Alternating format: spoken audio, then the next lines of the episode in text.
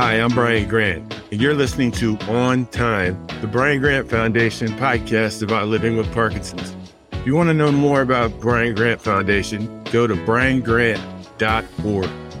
Inspiring is a word you may hear a lot when you have a disease like Parkinson's. The resiliency required to live with a life altering disease is just unimaginable to some. Yet, it's also not uncommon for people to live with more than one serious illness. So, how does a person cope with Parkinson's and one or more other conditions? In this episode, we're going to talk to our guest, Gigi Van Rysellberghe, about her experience, and I'm joined by co-host Brian Grant. Hello, Brian and Gigi. Hi. Hey, Heather. How's it going? Going? No, I think it's going pretty good. I think we're all a little uh, on edge about the uh, walk, but we're looking forward to it. All of us participating and pushing one another. Can't wait. I've been dreaming about meeting you at the finish line, shoving a microphone in your face and asking you a lot of questions. I can't wait. But we have a few questions today. Um, Gigi, before we launch into your journey with Parkinson's, tell us a little bit about yourself. Uh, I'm a Portland native. I live in the Northwest Hills of Portland. I've been, well, I was an athlete most of my life until this knocked me down. I've got three kids, the oldest of which just found out today she's going to be doing a traveling fellowship in Switzerland next year for six weeks, which is very cool. And uh, my son is in the middle, and my da- other daughter is is here, and my son and daughter are here in town, which is great. Noel, my oldest, is down in Palo Alto, and my husband is not retired, but wishes he was, and he works at home, and it drives me crazy. so, and I have two dogs who you will probably hear at some point during this podcast. Nice. And when did you find out you had Parkinson's? October of 2017. So, what were your first thoughts? Oh, SHI. What? And I was, I was devastated.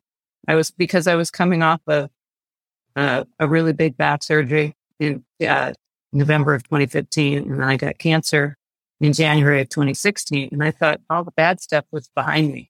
So I was very upset, and I didn't really know anything about Parkinson's. And the man who died in diagnosed me said he couldn't treat me.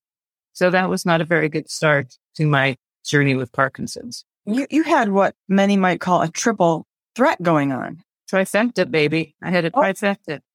Yeah. You must have thought, felt like the sky was falling, like enough is enough. So you had the back surgery and also breast cancer and then Parkinson's. yeah. I, you know, thought I was done, but you know, they say God only gets you what you can handle. He must think I am kick ass. That's all I can say. Well, we know that you're fiercely, even ferociously optimistic. that does help us and helps us to get through our days and smaller things, I would say. I also noticed that there is an impressionist painter who shares your last name. Any relations? Uh, yes, my husband's side of the family. Yes. Wow. Good stuff. we don't have any originals, but we've got a few, we've got a few prints. wow. So Theo's in the band. He, he wow. went by Teo. Yeah. Really cool. And I know that you went to Scripps College. I did. And what did you study there? Psychology and a little bit of business perfect for uh, what I ended up being, which was professional sales. So I could get, I got inside their head and they had to, they had to buy it from me. You know, Brian, we've mentioned on our podcast that you've had 12 surgeries, none of them for Parkinson's. And, you know, Gigi obviously knows something about that, but what, what are your 12 surgeries about? Mostly knees and shoulders and throw a hernia repair in there. Vasectomy, we can add that to it. uh, but, uh, yeah, they were they were some were minor, you know, in and out scopes. Then I have uh, the big scar down the middle of my knee to show my total knee replacement that I had. I don't even remember what year that year it was, but uh, it was it was a major surgery, and also had a microfracture in my left knee repaired with the lateral release of the tendons, and that was when I was actually t- playing for Portland. That's why I didn't start my third year I was I was recovering from those surgeries. But when you're an athlete and you're playing at the level I was playing at, not even at the level when you're active, period, you know, you're going to tend to hurt yourself and need an orthopedic surgeon and do a whole lot of rehab. Those things I can relate to. I, I, I can, I can, I can do that kind of work, but with Parkinson's, it's different. You know, there's no rehabilitation. There is, there's things that you can do to help get you through whatever season you're in with this disease. But ultimately, all the work you put in and everything that you do is it's going to eventually catch up to you. Yeah. And so that affected your game. How did it affect the ability to live? It uh, definitely started to affect my quality of life when I went through the first memorable bout of depression that I'd ever been through. Uh, nine months, deep, dark depression in a hole, couldn't do anything, lethargy, you know, had everything right there at my feet, fishing, golfing, South Beach, you know, swimming. And I didn't want to have anything to do with any of it. I didn't know why. And so, I mean, probably one of the biggest things other than the physical tremors and things that I've had to deal with is the, the, the depression. But, um, you know, you, you get through it. So there you were living the life as many people would call it. You know, you have all these things at your disposal, and all these people sort of swarming around you. And I've seen them do it. Even the ones who are silly enough to ask you for your autograph. I don't get that one, but, um, so I've seen this happen and you were probably thinking, you know, what's wrong with me? When in fact, it wasn't something that you could control. It's not a voluntary thing that was happening to you. No, it, it, it was hard to explain, um, especially early on before I knew that it was PD. I just thought that I was getting old, you know, because I was going into my 11th and 12th year of playing in the NBA. And so I've seen older, older gentlemen who would be on our team, some of the things that they struggled with. And I was struggling with them, but there was something just different, you know, with my struggle versus the struggles I saw them going through. And when other teammates and people started noticing it, I knew that at some point I was going to have to find out what was going on, you know, not being able to go to ESPN and do tryouts and things like that was another bomb, you know, dropped on me while going through the depression. But, you know, all these things are, are good for me to look back on and good for us to look back on and, and talk about it because there's right now somebody going, they're in the same position we were in back, back when. Right.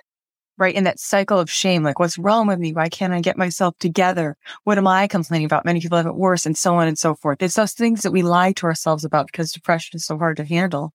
And it's something that many people do feel ashamed about. So we have this thing called the positivity brigade that will come in and tell us all the ways we need to be happy and joyful. And that's not very helpful either. One of the things I love about this group, including GGU, is we have a sense of humor about it. And yet we're not all Pollyanna.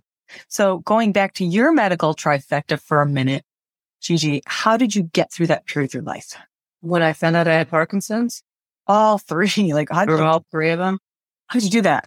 I just put my head down and, you know, my, uh, my mom was a two time breast cancer survivor. So I figured, you know, if she could beat it, I could beat it. And back surgery was kind of an anomaly, but it, that was a tough one because I, I was depressed. I, I don't think I was clinically depressed, although my daughter would tell you otherwise. Um, she's a physician. I didn't drive for almost a year. I didn't, I wasn't able to put my own pants on. I wasn't able to tie my shoes. I mean, that was pre back surgery and I just had radiating nerve pain all down my right leg and I, I couldn't sit down. That was the, which meant riding in a car was excruciating. So I would go um, to my friend's house and they'd be like, "Oh, have a seat. We're going to do this." And I would, "No, I think I'll stand. Thank you. I'll I'll be all right." And then then the breast cancer hit, and I was like, "Okay, well, you know, mom can beat this. I can beat this." And it's a testimony to early mammograms, yearly man- mammograms. And then I finished that, and I was so stoked to just live my life. And we were planning a trip to go see my youngest daughter who was studying in Spain, and uh, we went, but I didn't, I couldn't tell her because I didn't want her to worry. And it, backing up a bit, my oldest daughter, who's a physician, had, it was still in med school at the time, kind of put me through my paces. I said, you know, I'm having this weird thing. And, you know, and she put me through some of the tests and she said, you need to see a neurologist. My heart just dropped. Oh God, there's something really wrong. So then I found out it was Parkinson's um, after we got back from Spain. And I kind of got, gathered them all together. They've been an incredible support network for me. They're just great human beings. I'm really very fortunate. And I just told them, you know, I may have Parkinson's, but it does not define me. So that's what I have adopted. And, you know, I work out, I do Pilates, I walk, Brian, you should come walk the hills with me. You'd really enjoy it. And, uh, you know, I just do the best I can every day. Wow. I'm just pausing here because I'm getting a little emotional thinking about what you went through and how you, how you've done it. Um, to have that family support, it must be really nice. I'm guessing that that's hard to cope with these difficult emotions.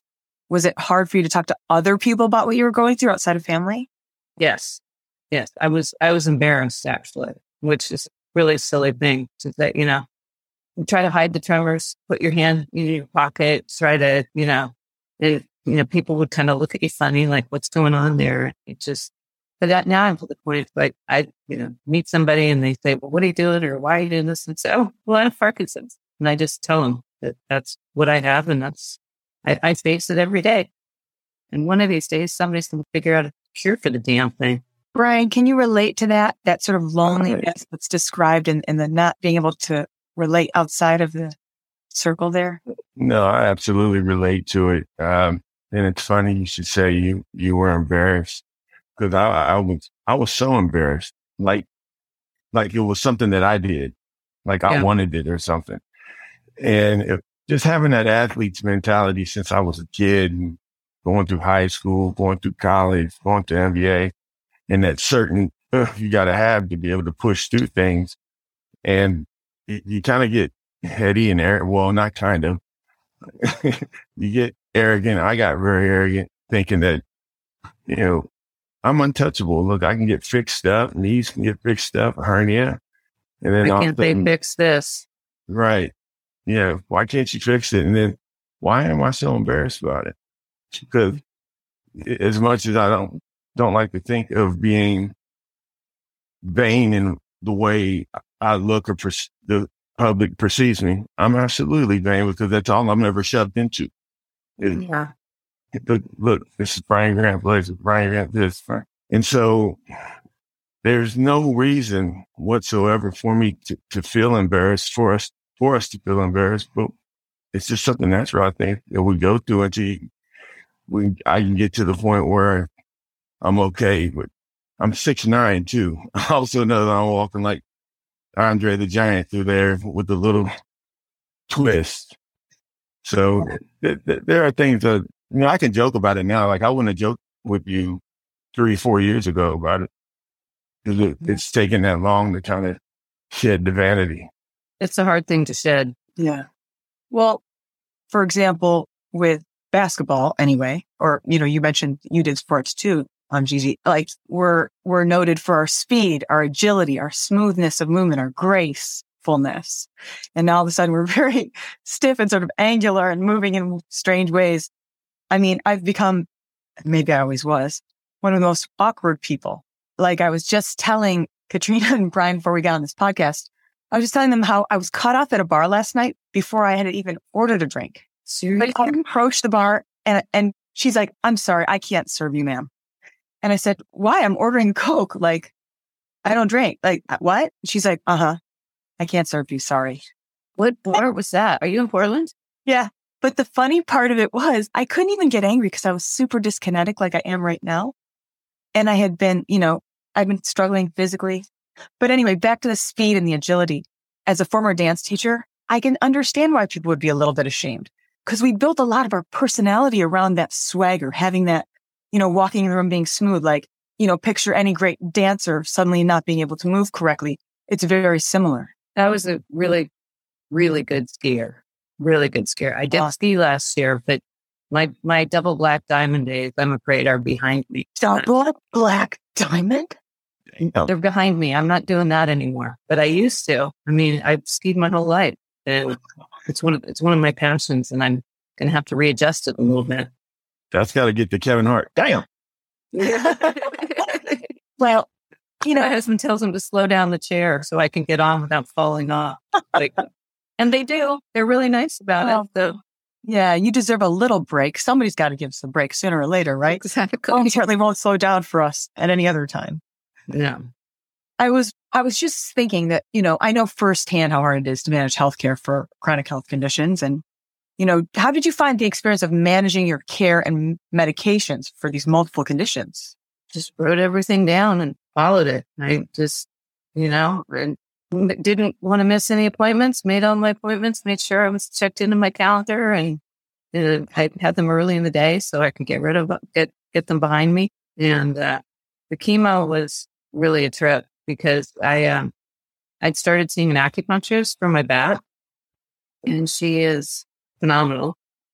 And I call her my favorite witch doctor. She's, she's glorious. Anyway, I had my first chemo and I had an appointment with her the next day and I was sick. I was so sick. And I texted her and said, I can't, I can't make it. There's no way. And she said, this is exactly why we scheduled this appointment. You know, you need to get down here. So I never go anywhere in my pajamas and my slippers, but I went down there in my pajamas and my slippers. My husband drove me down and she came out and got me into her, into her office, which is an old house in Northwest Portland and got me up on the table because I still couldn't get up by myself for my back surgery. And three hours later, I wasn't sick anymore. I wasn't, throw, you know, it was, it was not pretty. Let's just put it that way. And my blood pressure was back up. I had color in my cheeks. And she said, and I've ordered you some pho. And this is where you go get it. They're expecting you. Oh, and an avocado milkshake. And so my husband came and got me. We went and got the food. And I went home and I ate it. And I, I mean, I was like a new woman. It was amazing. So I continue to see her. I saw her this morning actually, uh, weekly, and she is, I can walk in with, you know, real rigidity or big, bad tremors. And she, it, she doesn't make them go away permanently, but she certainly stops them temporarily. And my sister-in-law had a back surgery this summer and she had ambulatory problems. She couldn't walk. She went in in a wheelchair. She saw Ella and she walked out. I mean, it's, she's amazing. So that's, that's really helped me. And I just try to line up my meds. You know, I'm not taking a lot of meds, but I am taking stuff every day. What does Ella call her practice? Hands on. I mean, what type mm-hmm. of, like, what modality is it? Like, she's acupuncture and massage. Great. I had recommend those two too, but I've never heard of this. I want to get that. Amazing. Yeah. It's amazing. Yeah. Wow. Brian, have you seen this healer? I have not seen her healer, but she sounds exactly like my healer. Philippe Manicombe, rest in peace. Uh, he was from Guadeloupe in the French Caribbean. And I met him in Miami. And once I met him, yeah, I, I had tried two other acupuncturists up until the time I moved to Miami and they were quacks. They were putting like one, one, one acupuncturist would put needles in put little uh, electrodes to the thing and turn it on, and my hand would start going like this. He goes, "See, that's the needle killing the thing." I said, "Dude, I get I get muscle stim every morning, every day. I'm a professional athlete. I know what are muscles. You're just basically stimulating me with electric current." So uh, I, I thought they were full of full of crap. I didn't think they worked. And then I met this guy. I went to the, the, piers to buy some fresh fish from the fishing boats he said, man, just let me try you one more time. I said, I don't really believe it. And he goes, just one try. One try was it. And when I'd have a tough ball game, which was damn near every night in Miami because of the workload we had, he'd had to meet me at my house and I'd crawl up on the, on his table.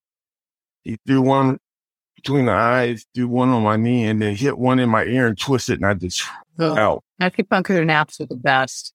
Yes. Wow. Yeah, I need the information, please. Yeah. Like, I'd love to get her contact off of you. So a skilled practitioner can make all the difference. And we try every healing modality we can find with Parkinson's. We will, we will try just about anything. And I have tried just about anything.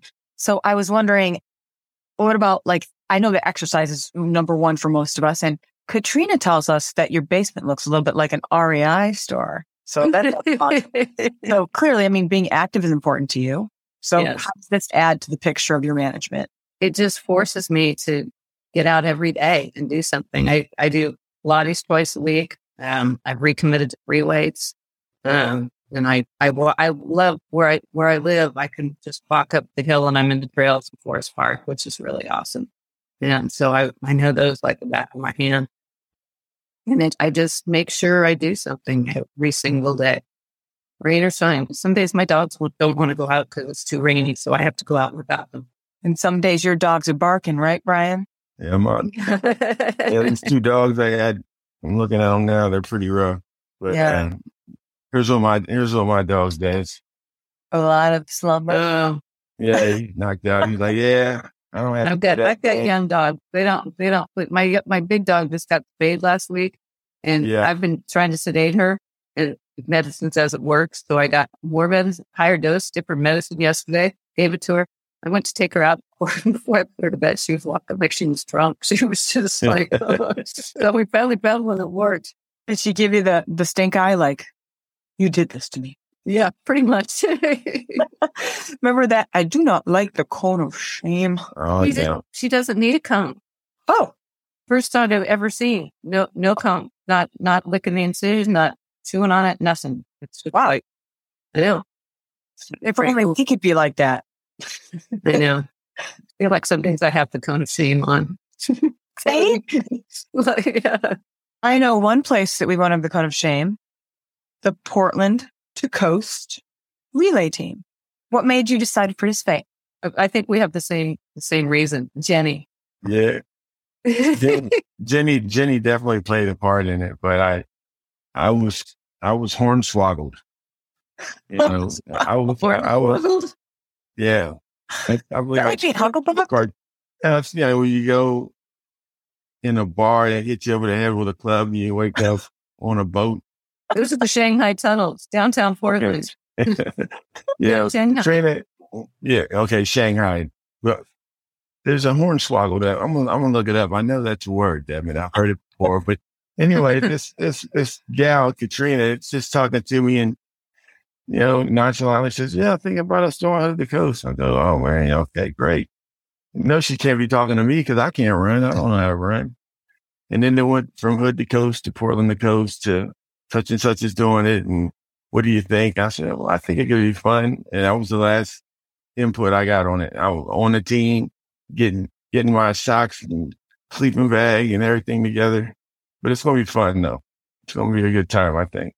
And any hopes or fears about the race for you, either of you?